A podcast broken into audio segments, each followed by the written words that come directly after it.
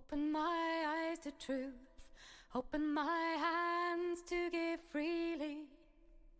Open my lips to good words, to pure words, open my heart to love. Open my eyes to truth, open my hands to give freely. Open my lips to good words, to pure words, open my heart to love. Shalom, this is Rabbi Jonathan Slater, and welcome to Open My Heart Living Jewish Prayer, a prayer project podcast of the Institute for Jewish Spirituality. Together, we will investigate how personal prayer, in its many forms, is an important part of Jewish spirituality. Each Monday and Friday, we will offer a different practice led by a different person, all praying from the heart. Today, we're blessed to have with us Rabbi David Stern, who's a student, a colleague, and a friend. Hey, David, really happy Jonathan. to have you here today. Tell us a little bit about yourself. It's great to be here with you today, Jonathan. I am a native of New York and I have lived in Texas for the last 31 years. I'm privileged to serve as senior rabbi of Temple Emanu-El in Dallas and privileged to be part of a wonderful family. Both my wife and I are alumni of IJS programs. And I'll just share as the conclusion of this introduction that the Institute for Jewish Spirituality and the and this was not a requested commercial. The Institute for Jewish Spirituality and the practices it has taught me have made a huge difference in my life primarily, in my rabbinate also primarily. And I'm privileged to work as part of a clergy team where the majority of us are IJS influenced and it affects just about everything that we do, including some of the practices I'm about to share. Well, thank you for that, David. And I'm really excited to be part of your practice. So I'm going to turn things over to you and thank you for sharing your prayer with us now. Thank you, Jonathan. My prayer practices include meditation practice. But that branch of meditation practice has three further branches that go off of it in my prayer practice. The first is meditation where I sit without any verbal anything. And I focus on the breath, or I might focus on an image, but it is sort of quiet within quiet. The second version of meditation that's part of my practice is guided meditation, where through IJS or other resources, there is sort of spoken, verbalized guide through the meditation process. The third is the one that I want to share with you today. And that is if the first is one where there is no language, and the second where there is language that guides the practice, the third that I'm going to share with you today is where language launches the practice. That is where I use language as a prompt to my quiet time. And specifically, the language that I use as a prompt to the time of prayer is the language of poetry. Now, poetry is daunting to some, understandably, or unfamiliar to others, or for some relegated to some earlier time in their lives. For me, poetry is a fundamental element of prayer. Why? Because for me, poetry is about both the words and the spaces between the words. Not unlike Torah being about the black letters calligraphied as well as the white spaces among them what the mystics called black fire and white fire. For me, poetry works that way. It's the words and the spaces between the words. And in part, that's important because the space makes room for the spirit. In part, that's because I think that's kind of how life is. It's the events, the words, the deeds, the choices, the errands, the responsibilities, and the spaces among the events, the words, the choices, the errands, the responsibilities. So for me, poetry is a good mirror to my being, and it's the language that helps launch me into quiet.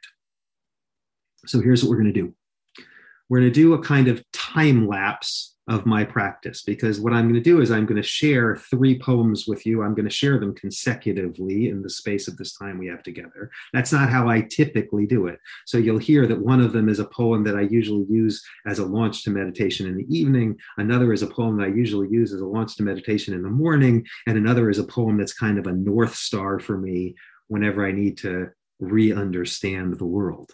So um, I don't usually line them up the way they're lined up today, but obviously because of the uh, particular medium in which I'm privileged to share them with you today, you're going to hear them consecutively. So here's what we're going to do I'm going to read a poem, and then following that poem, we're going to sit quietly for three to four minutes. Then I'm going to read another poem, and we'll sit quietly for three to four minutes. Then I'm going to read another poem, and we'll sit quietly for three to four minutes. And then our practice will be concluded. So, what you have is the lining up of what is usually three separate things, but in each case, it's poem followed by quiet sit. So, what I invite you to do in terms of your physical location right now is if you're listening to this podcast while walking, try to uh, make it a mindfulness walk and allow yourself the space of both the poetry and the silence that follows it if you're in a place where you can adopt a posture that you might if you have a meditation practice that's wonderful. So a meditation cushion or a chair in which you usually meditate. I usually meditate in a particular chair by a particular window and i'm sitting in that particular chair now and sitting at that particular window now. So whatever is the physical location and posture for you that allows you to be open to what's to come, that's great. If you are seated in a chair, I recommend that you uncross your legs, have your feet flat on the floor. Let your hands fall where they may, palms up, palms down. Sitting erect but relaxed. Let's begin with a deep breath in and release that breath. I invite you to have your eyes closed if you wish, or in a soft downward gaze. And the first poem is called Let Evening Come by the late poet Jane Kenyon. This is a poem I read every night before I go to sleep. The Hashkiveinu and this poem to conclude my day, a reminder of letting go, and a reminder of never being alone. Following the poem, will sit for about three minutes. Let evening come. Let the light of late afternoon shine through chinks in the barn, moving up the bales as the sun moves down.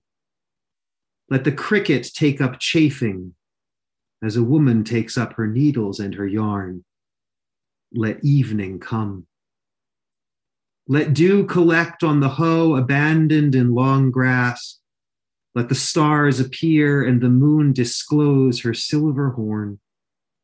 Let the fox go back to its sandy den. Let the wind die down. Let the shed go black inside. Let evening come. To the bottle in the ditch, to the scoop in the oats, to air in the lung. Let evening come. Let it come as it will, and don't be afraid. God does not leave us comfortless. So let evening come.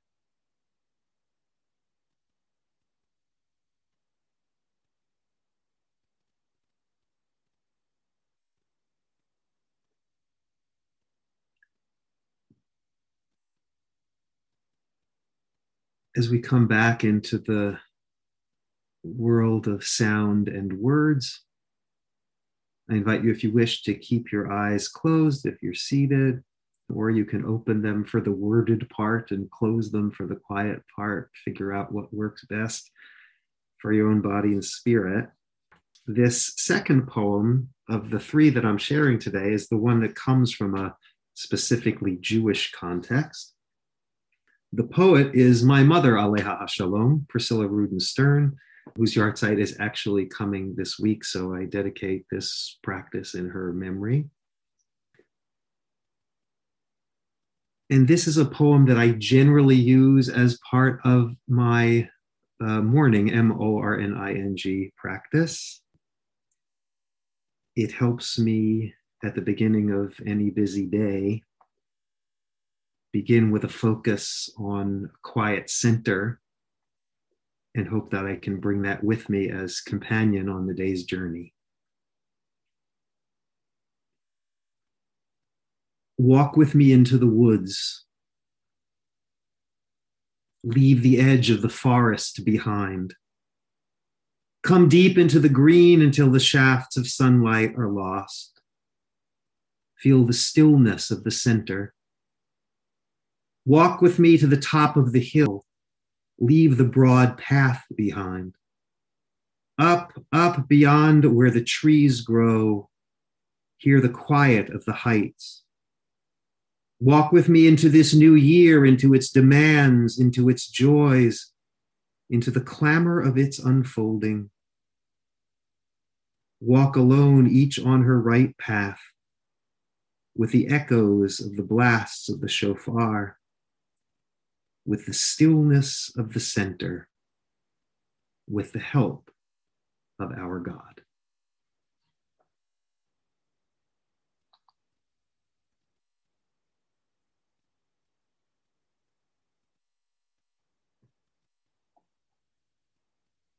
If your eyes have been open, I remind you that you have the opportunity to close them now as you wish as we enter our next sit.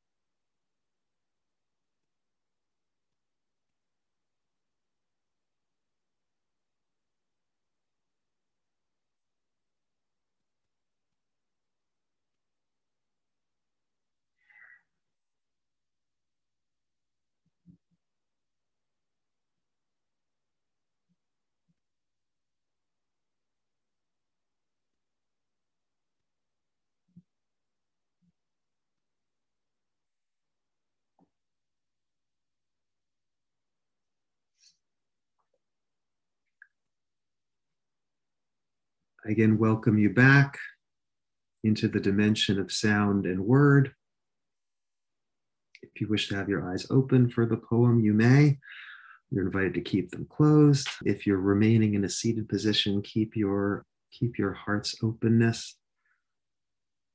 This third poem that I share today is for me a kind of North Star orienting, anchoring, elevating everything. It has no particular time of day associated with it, unlike the first two that I shared, associated with it in my practice. This one is just at my side for whenever I need to hear and then sit with its wisdom. It's by the poet, the late poet Lisel Mueller.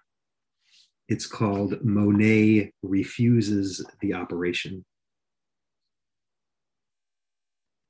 Doctor, you say there are no halos around the streetlights in Paris. And what I see is an aberration caused by old age and affliction. I tell you, it has taken me all my life to arrive at the vision of gas lamps as angels, to soften and blur and finally banish the edges you regret I don't see to learn that the line I called the horizon does not exist, and sky and water so long apart are the same state of being. 54 years before I could see Rouen Cathedral is built of parallel shafts of sun. And now you want to restore my youthful errors, fixed notions of top and bottom, the illusion of three dimensional space, wisteria separate from the bridge it covers. What can I say to convince you? The houses of parliament dissolve night after night to become the fluid dream of the Thames. I will not return to a universe of objects that don't know each other as if islands were not the lost children of one great continent. The world is flux, and light becomes what it touches, becomes water, lilies on water, above and below water, becomes lilac and mauve and yellow and white and cerulean lamps. Small fists passing sunlight so quickly to one another that it would take long streaming hair inside my brush to catch it, to paint the speed of light.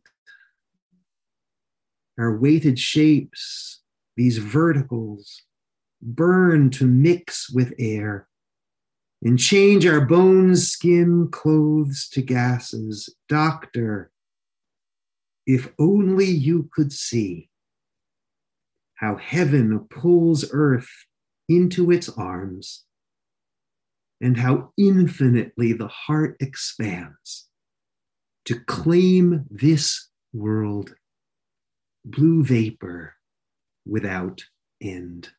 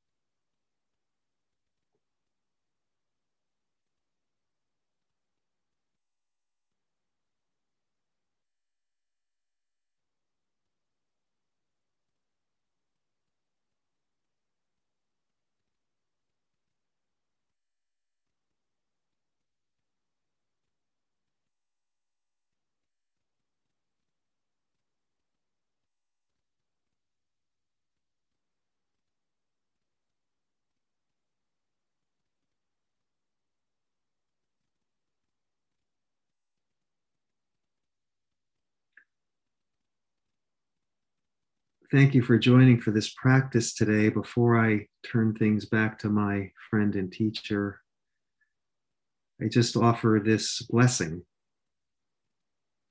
May you be blessed in the oneness of all that is, in what is silent and in what is spoken. May you be blessed in this practice, this prayer. May you be blessed in this day. Amen. That was Rabbi David Stern sharing their personal prayer with us, which was so inspiring and for which we are grateful. We hope that you found this practice meaningful. You can use the recording as support if you choose to engage in the practice yourself, and we encourage you to do so. First, use the practice as offered in this episode, following the instructions given. You may wish to practice with the presenter several times to get a feel for the practice yourself. Over time, you will likely find your own inspiration and take the practice in new directions, which will be great for you and for the Jewish people. Together, we can shift the paradigm around prayer from going to services to prayer as spiritual practice. We are grateful to Judith Silver for giving us permission to use her song Open at the start of our show.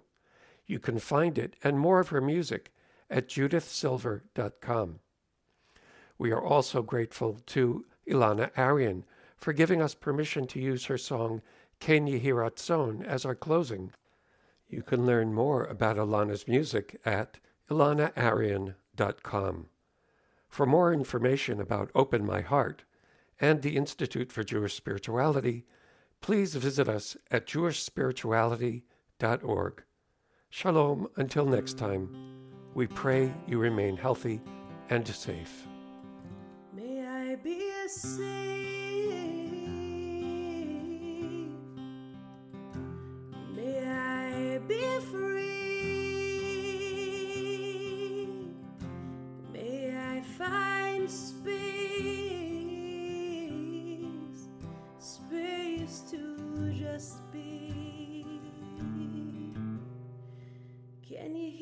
that song? Can you?